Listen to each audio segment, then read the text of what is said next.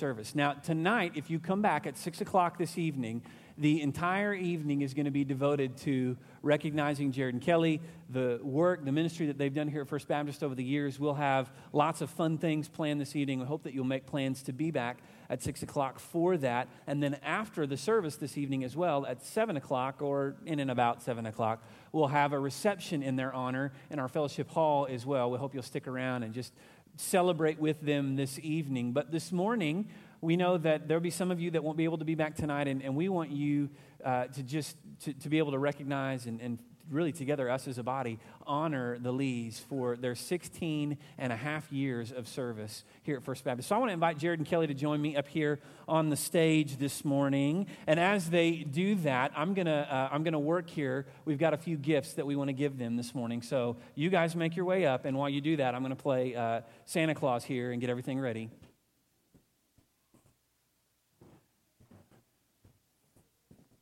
Okay, so we did some homework, and we found out that Shane Hall, your new pastor, your older, not as good looking pastor that you're about to serve under, just get that in while I can.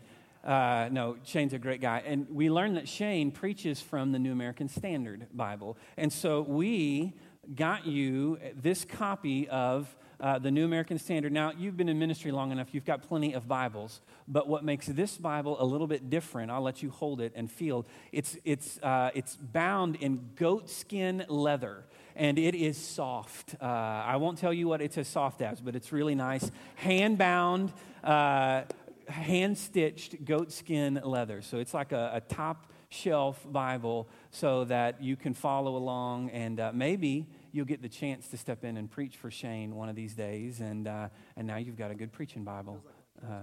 Yeah, he said it feels like one of Kelly's purses. No comment, really. I have nothing else to add to that. All right, and so here, the other thing that we wanted to get you guys, this is one of many gifts that you'll be getting throughout the day today. This is, I'll hold it up here so that you can see it. This is a portrait of Jared and Kelly that you need to hang this somewhere real prominent in your home, right? On your I Love Me wall. Everybody's got an I Love Me wall, right? And whether you choose to hang it in your new home or if, Jared, if you want to put it in your office to remind you that you used to be once this young, this good looking, you know. So as the years change and as you fade, yeah, this is it. This is as good as it gets, right? But we want you to be able to have this, so I'll hand this to you, Kelly, and those are just a few of the many gifts that we have. You come back tonight, we've got more, but you have to come back for those tonight, and you guys are going to have to come back tonight as well for that. But what we really want to do this morning, really these are just a very small way of us appreciating and showing you the love that we have for you, and so we want to both recognize and to pray for you. So the first thing we want to do is let's just give them a hand of applause, and let's thank them for their many years of service here at First Baptist.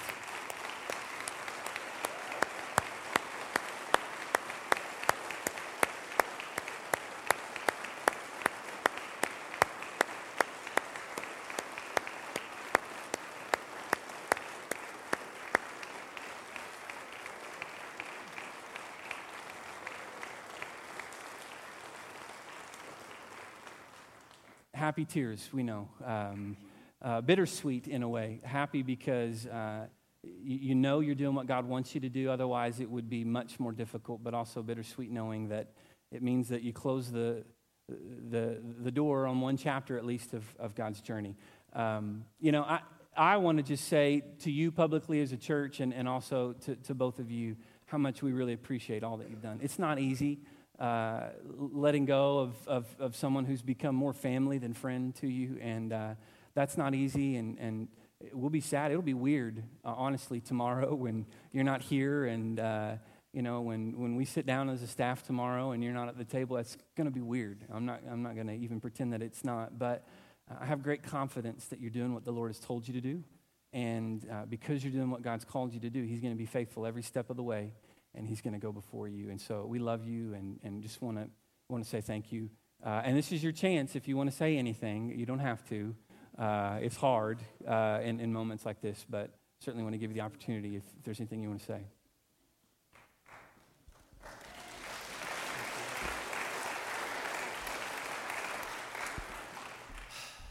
This is hard. I was thinking while we were singing that, I've been here for as long as I have. I feel like I'm just part of the furniture. And you guys are my family, and I could sit here and talk about each one of you and stories that we share and memories that we have. So thankful for this church. In a way, this morning when I came, it was just like any other Sunday. I went to men's breakfast, went to Sunday school, and it really hasn't set in yet. I mean, the announcement was hard. This is hard. I think next Sunday may be the hardest is not coming to this building and seeing all your faces. But we love you so much, and we're so thankful for this church. We love this church and are so proud of this church. Yes, we were the last wedding in the old sanctuary, the old Burger King colors that used to be in here. And so we're excited about what's going to happen in the future, and we want to come back and see all that you guys do. And we're just 40 minutes down the road, so it's not like we're moving across the country, but it's still very difficult. And we just want to say how much we love you and are so thankful for how you've invested in us. My 16 and a half years, our 11 years, and God bless y'all. Thank y'all so much. Yeah, well, hang on. Don't go anywhere yet because we want to pray for you before you go sit down. And so let's do that. Church, would you join me in praying for Jared and Kelly? God, we thank you for this sweet couple. We thank you for their years of service here and the lifetime of memories that we will share with them. Thankful for the chance to run alongside them in this stage of life's journey and in this part of our call to serve you and in ministry. And also thankful for just the many years of faithful service and the many lives touched. God, I'm so proud to think that there are many who will stand before you someday. And when they are asked, why should they be allowed into heaven, that they'll be able to point back to the ministry of this couple and the impact, the influence that they had in their life, and what a privilege it's been to serve alongside them. Lord, in the future, continue to use them. I know you will. I know it's your purpose to lead them down this road because you have more plans and more things that you want to do, and I don't doubt that at all.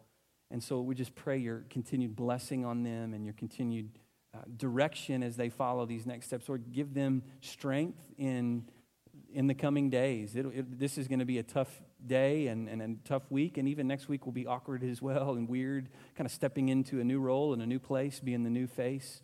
But I just pray your continued blessing, that you go before them and prepare the way and make straight those paths so that they will be able to hit the ground running at First Southern and do your kingdom work. And I just, Lord, I also pray that you would just use them to be an encouragement to many the way they have been here at First Baptist Church. And so, Lord, we again, we're thankful for them and thankful for you bringing our lives together the way that you did. In your name that we pray. Amen. Love you guys.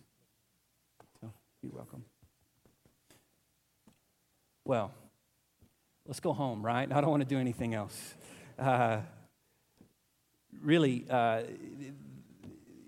The people that you serve with become family more than just friends, and so blessed by them. Okay, well now we're going to dismiss our children's leadership to go upstairs to be a part of our kids' crew worship. We wanted them to be able to see and participate in all of that with us first this morning, so of course we wanted to do that. So they're going to be dismissed to head upstairs. While they do that, I want to invite you to turn in your Bible, Galatians chapter 1. We started working through the book of Galatians last Sunday, and we will be working really through the better part of the spring, working through the letter to the churches in Galatia. We talked about last week the fact that Galatia was not so much a city as much as it was a region, a province. It was an area in modern day, what would be modern day Turkey, the central portion of what would be modern day Turkey. And so Paul has written this letter to a group of churches, a group of believers in this particular region. And in this, he's instructing them particularly about the gospel, the heart of the gospel. We've entitled this sermon series, this study through the book of Galatians, because in it, Paul writes about what is the very heartbeat, the heart and soul of who we are to be and what we are to believe as God's people. And so I gave you a little bit of background last week, but I want to review some of that as we keep going. That we don't have we don't have a full account of all the things that happened in the church of Galatia, right? We don't have a written history of this church, who pastored and what happened and all of the events that transpired. But we can piece together from the accounts that we have, and a lot of this comes from Paul's writing in the book of Galatians, and the things that he's talking about and the instructions that he's giving them sort of infer that there are these problems, these issues that are going on. And one of those issues that was happening is that there was a group who came in after Paul left, after Paul had gone on his way to the next place in God's call for his life, the next stop in his journey that God had for him and the ministry, the work that he did. And these people came in behind Paul, and they began to say that to the Galatians, the churches there in Galatia, that, well, Paul preached the gospel to you, yes, but Paul didn't give you the whole gospel because he didn't want to offend you. Something along those lines. We gather from what Paul is writing about and the problems that Paul is addressing in this letter that these Judaizers, and that's what we call them today, because essentially what they were trying to do is convince these Christians that if they didn't follow the Jewish customs, the Jewish law, that they weren't being faithful to the gospel, in fact, weren't representing and preaching the whole gospel. And so they were coming in and saying something along the lines we gather from that, well, Paul gave you the gospel, but he didn't give you the whole gospel. And so here's the rest of the story. Yes, you need to place your faith in Christ, but you also need to follow the Jewish law and the Jewish customs. And so there are all of these things that you have to do, follow and obey these certain laws and these certain commandments. And Paul, in writing to the churches in Galatia, addresses this issue and says, absolutely not. That what we preached to you was the whole gospel, was the true gospel. And if anyone should come to you and preach a gospel other than the gospel that we gave you, he says, let them be accursed. And so you see in verse 8 and verse 9 of Galatians chapter 1, Paul even says, if I were to come to you and preach to you a different gospel, then you should run me out of town. You should get rid of me. Let me be accursed, or the other word that, the old-fashioned word there is anathema, right? Let me be cast out from you if I should do this, because the gospel that we preached to you was the whole gospel. And so as he's writing about this, he's telling them that the heart of the gospel is faith in Christ alone. It's not anything else that we have to add to that. There's not any works that we have to do in order to earn that, or any works that we have to do in order to be deserving or worthy of. Instead, it's faith in Christ alone. And so last week we included verse 10 in the study that we did, but it really was just there almost in passing, because I knew I wanted to come back this week and really deal with chapter 1, verse 10. And so this morning's sermon is actually going to be just centered around this one verse. Sometimes as we study through Scripture, we study whole portions of Scripture, many verses. In fact, next week we're going to look at verse 11 of chapter 1 through chapter 2, about verse 14. And so we're going to cover a large portion of Scripture even next week in our study. But today I want to look at just this one particular verse in Galatians chapter 1. And so I want you to read with me Galatians chapter 1, verse 10, where Paul writes this. He says, "For am I now seeking the approval of man or of God? Or am I trying to please man? If I were still trying to please man, I would not be a servant of Christ."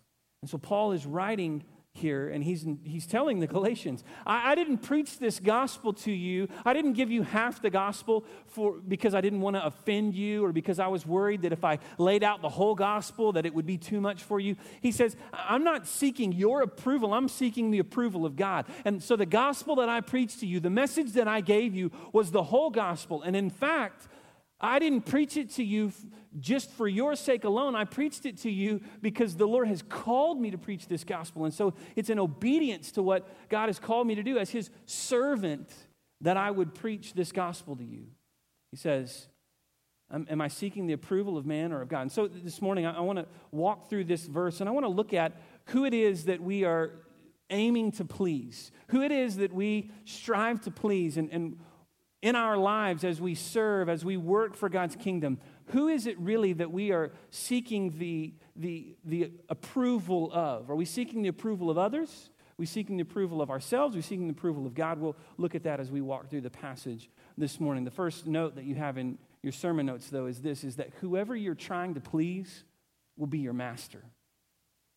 I grew up a child of the late 1970s and the early 1980s, all right? And so in 1977, there was a cultural bombshell that shaped much of my boyhood, and that was when George Lucas released the first Star Wars film in 1977, and of course the Star Wars films that followed after that. And in the Star Wars movie, you learn about this relationship between a Jedi and his Padawan, right? The relationship between, we might say, sort of the relationship between the sensei and the student, although, of course, in the world of Star Wars, it's the Jedi and the Padawan, and the learner calls his Jedi teacher his master. And so as a boy, my first real understanding of the relationship of a master came from watching Star Wars as a young boy and watching these movies and just the way that portrays this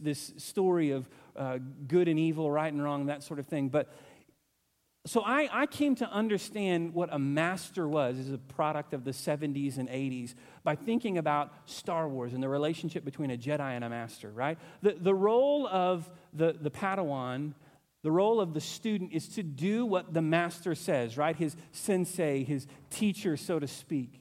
Now, of course, the older I've gotten and the more I've been educated and the more I've learned, I've also learned about the relationship between a slave and a master. And I've learned that the master holds all the power and all the authority over the slave. And it's interesting here that Paul uses the word servant as it's translated in the ESV, but the word servant that is used here actually is derived from the Greek word that means a bondservant, an indentured servant, a slave essentially. Paul says that if I was still seeking the approval of men, I would not be the bondservant, the slave of Christ. Paul understood that Christ was his master, that Christ was his not only his Lord and his Savior, but master of his life. And so because he understood that he was no longer his own, as he writes to the Corinthians, that he was bought with a price, he writes of what it means to follow Christ as his master, to serve him as his bondservant, as his servant, as he writes here in Galatians chapter 1. You know, the truth is that all of us are serving someone. All of us are seeking the approval of someone. Now, for many, the person that they seek the approval of is self. Many fall into this trap of trying to seek the approval of self. But if you're trying to please yourself, then your life will be subject to your own approval. If you're seeking to aim yourself, to please yourself, if the goal of your life is to make me happy and do what I want and please myself, then you will be subject to your own approval. And ask anyone who's ever gone down this road. It's a trap that leads to nothing but emptiness and despair. Because the truth is, no matter how much you try, you can never really make yourself happy, right? And so maybe there's been a time in your life where you've tried. Maybe a part of your story is you can look back on a time in your life. Maybe, for some, you're living there now. And so you really deny yourself no earthly pleasure. You do whatever your heart wants. You chase after whatever hopes, whatever dreams, whatever feelings, whatever seems to offer that self-fulfillment, that self-actualization, right? That goal of me getting what I want. But the problem is, you can never really truly satisfy yourself. The problem with trying to please yourself is that your heart will betray you. Your heart will betray you. And so you can work and work and work, and you can deny yourself no earthly desire and no earthly pleasure and have everything that you've ever wanted. And at the end of the day, you can still look at yourself in the mirror and feel empty and lost inside because your heart will betray you. Your heart is deceptive. It's wicked. The heart wants what it wants, but at the end of the day, what the heart wants will never be enough to satisfy us. And so there are many who make it their life's aim to please themselves. They're seeking their own approval in life, but it will never happen. There are others who make it their life goal to please others, right? If you're trying to please others, then your life will be subject to their approval, whoever the they is, whoever the others are that you're trying to please, right? You see this so much. This is, we all can look back and we can classically see this during those great years of junior high, right? That none of us would return to. No, I have never met a single person who says, if I could, I would go back to the seventh grade, right? Nobody wants to go back there. Nobody wants to relive those days. But all of us remember what it's like to be 13 years old and uncomfortable in your own skin. And you want so much for everyone around you to like you, and you want to please other people, and you want their approval. But at the end of the day, what's the problem is no matter how much you try, no matter how much you do, enough is never enough, right? Because if you're seeking the approval of others, you will always be disappointed. The problem with trying to please others is that enough is never really enough. And it's so sad because we see so many people in life that are miserable, absolutely miserable, trying to make everyone else happy, right? You've met these people before. You know these people. Maybe if you were to be really honest, if we could put truth serum in you, maybe you would say, I am one of these people, that you are absolutely miserable, trying to make everyone else happy with you. But no matter how much you try, it just seems like enough is never really enough. Because, can I just tell you the secret? Is that our lives were made for something more than just the approval of others around us. And as much as you will never be able to make yourself happy because your heart will betray you, you'll never be able to make others happy because they don't even really know what it would take to make them happy, right? Because they're after the same elusive sense of fulfillment that you are. And at the end of the day, enough is never really enough. And so when we try to please everyone, what we end up doing is we end up becoming a servant to the desires of others. Paul talks in this verse about being a servant of Christ, but when we're chasing after the approval of others, what happens is that we become a servant to their desires, to their wants, to their needs. And so our lives are spent being a servant of the wants of others. But the problem is that the wants of others change. And how do I know that? It's because my own desires and my own wants change too, right? Have you ever really worked for something and only to get it and feel like, well, this is disappointing. This doesn't do what I thought it would do, right? It's like every year at Christmas, my kids get a ton of toys, and every year we think to ourselves, like, we're going to have to build on our house to find room for all this stuff. And 2 days after Christmas, it's like, we want something new. We want this other. It's like you just got all this new stuff. What are you talking about, right? But you know what? The sad reality is that my heart works the same way. I work for things. I strive for things. I set goals and I work toward things only to achieve those things and find that in the end it's emptiness, right? Because enough is never really enough. And so if your life is spent chasing after the approval of others, you'll find at the end of the day that enough is never really enough. Now, having said that, that doesn't mean that we should always forget about and ignore the desires of other people around us. In fact, it's important that as followers of Christ that we are attuned to the needs and the wants of others around us, because our goal, our desire is to speak the truth into their heart, into their moment of need. But we just have to understand that at the end of the day, the only thing that really satisfies is the gospel. The only thing that can meet our true heart's desire is a relationship with a Savior. I think it's interesting that Paul also writes here, if I were still trying to please men. There was a time in Paul's life when the goal of his life was to please men. Paul was climbing the ladder to success. He was on the fast track to religious elitism prior to his conversion in Christ. And so you can look at Paul's life. You can look at the path that he was on, that he was a Pharisee of Pharisees, he writes. He was climbing the ladder rapidly of success. He was going to ascend to the heights all the way to the top. There was a time in his life when he was focused on pleasing others, the wants, the desires of other people. But there was also a time in his life when he recognized that that was empty and worthless. And what was it that changed? There was one thing in Paul's life that radically altered his course and his direction, and that was a real encounter with Jesus. And so when Paul, on the road to Damascus, came face to face with the Lord Jesus Christ, his life was forever changed in an instant, in a moment. His life was transformed. No longer was he trying to please others. No longer was he seeking to please himself. But now his life had a new purpose. I think of in my own life, I think of a handful of moments in my life when life radically changed. On August the 12th, 2000, the year 2000, I stood at an altar before all of our family and friends, and I pledged my heart and my life to this girl that I had been chasing for several years. And in an instant, my life changed. On July the 31st, 2003, the first of our children was born.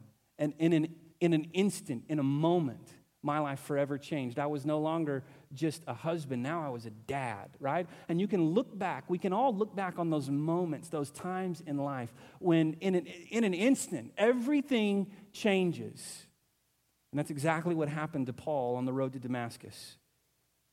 When I was a boy, the age of 6, just before my 7th birthday, which actually later this month will be the 30th anniversary, the 30th birthday, if you will, of this time in my life. Just before the age of 7, I gave my life to Christ. I made him Lord and Savior of my life. Now, I was young, but I knew the gospel. I knew the heart of the gospel. I knew that I was a sinner. I knew that I needed a Savior, and that the only way that I could be forgiven of my sin was to place my faith in Jesus. And so as a young boy, I did that. My life was changed in a moment, in an instant, by that decision. Now, I've worked that out over time, right? Paul even writes to the Philippians that they should work out their faith with fear and trembling, work out their salvation. He doesn't mean that they're working toward their salvation. He's just talking about growing in their faith, growing in their what we would call sanctification, meaning that they become more and more like Jesus. The more they become committed to him, the more they become devoted, the more they understand what it takes to surrender every area of their life to Christ. And so that's what happens in our lives. I know a lot more now at 36 than I knew at 6 about what it means to follow Christ.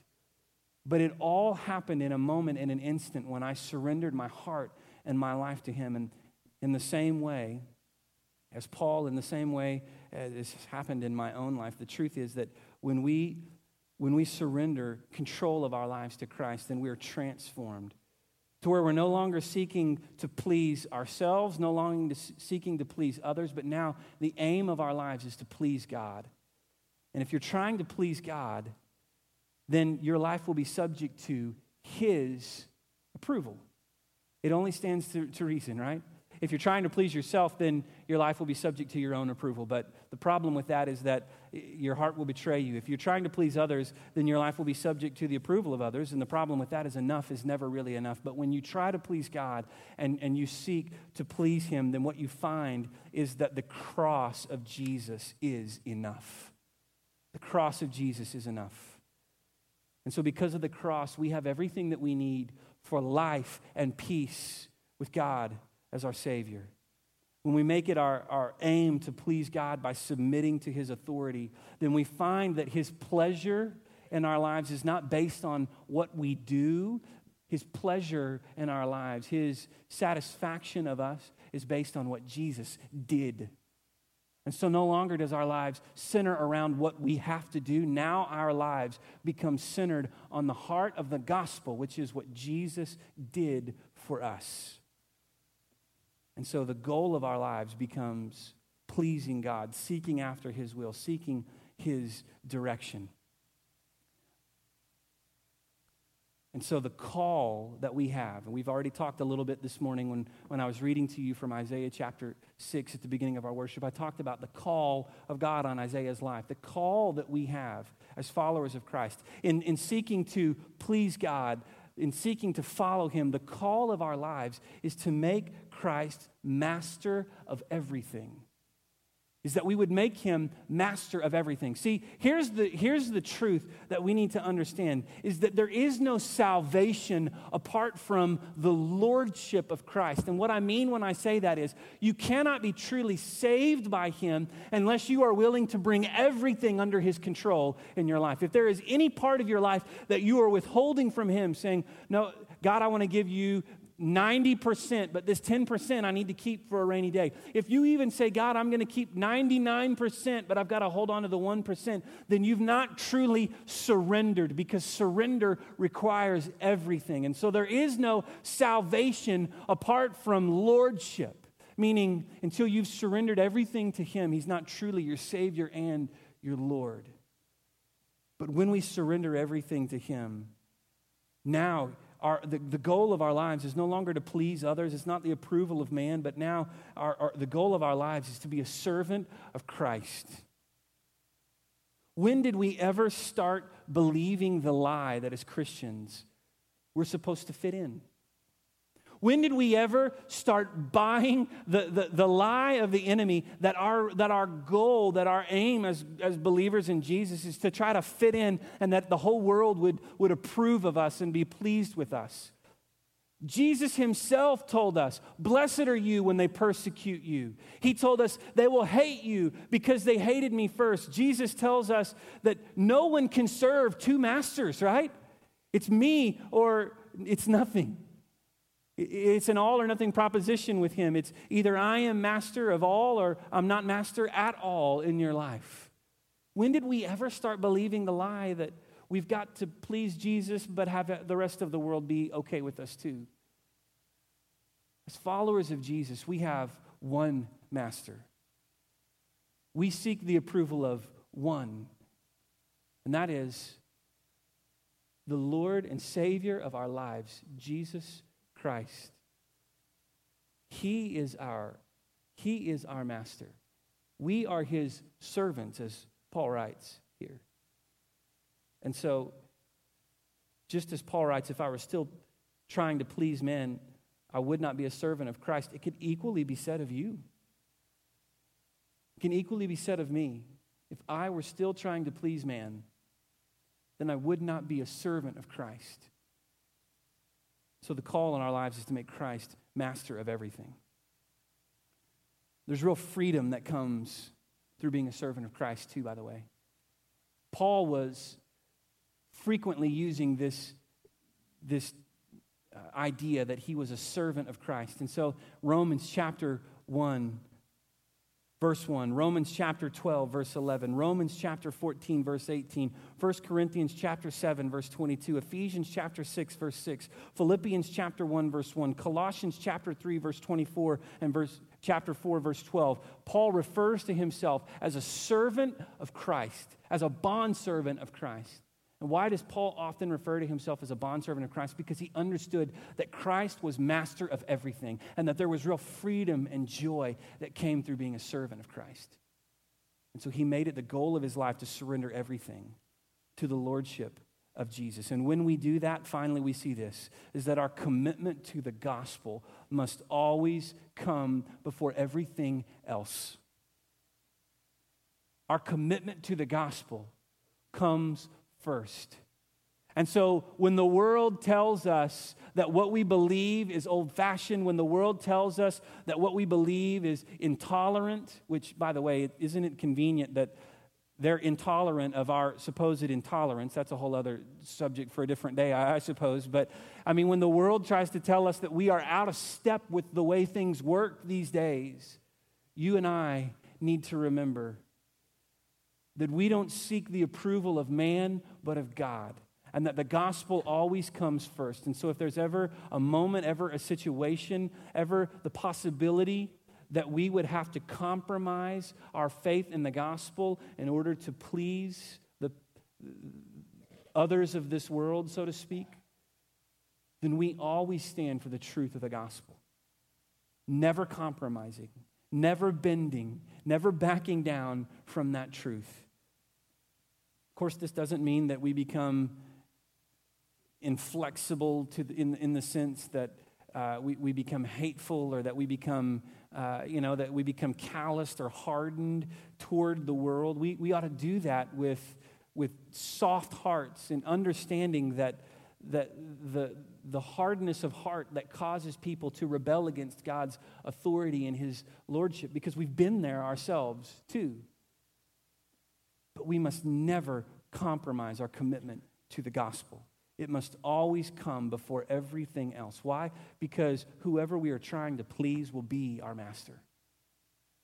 And we seek the approval of God rather than the approval of man. And so in just a moment today, we're going to enter into a time of invitation, a time of response. And during our time of response, our altars are going to be open this morning for you to come and pray, because I believe that there are probably many of us in the room this morning that would say, if I was to be honest, if I really was to peel back the layers of where I hide my true self sometimes, if I was really to be honest, I would have to admit that much of the time I care more about what the world thinks about me than I do about whether God is pleased with me. And there are many times in my life when I'm more concerned with satisfying everyone around me and pleasing everyone around me than I am with pleasing God.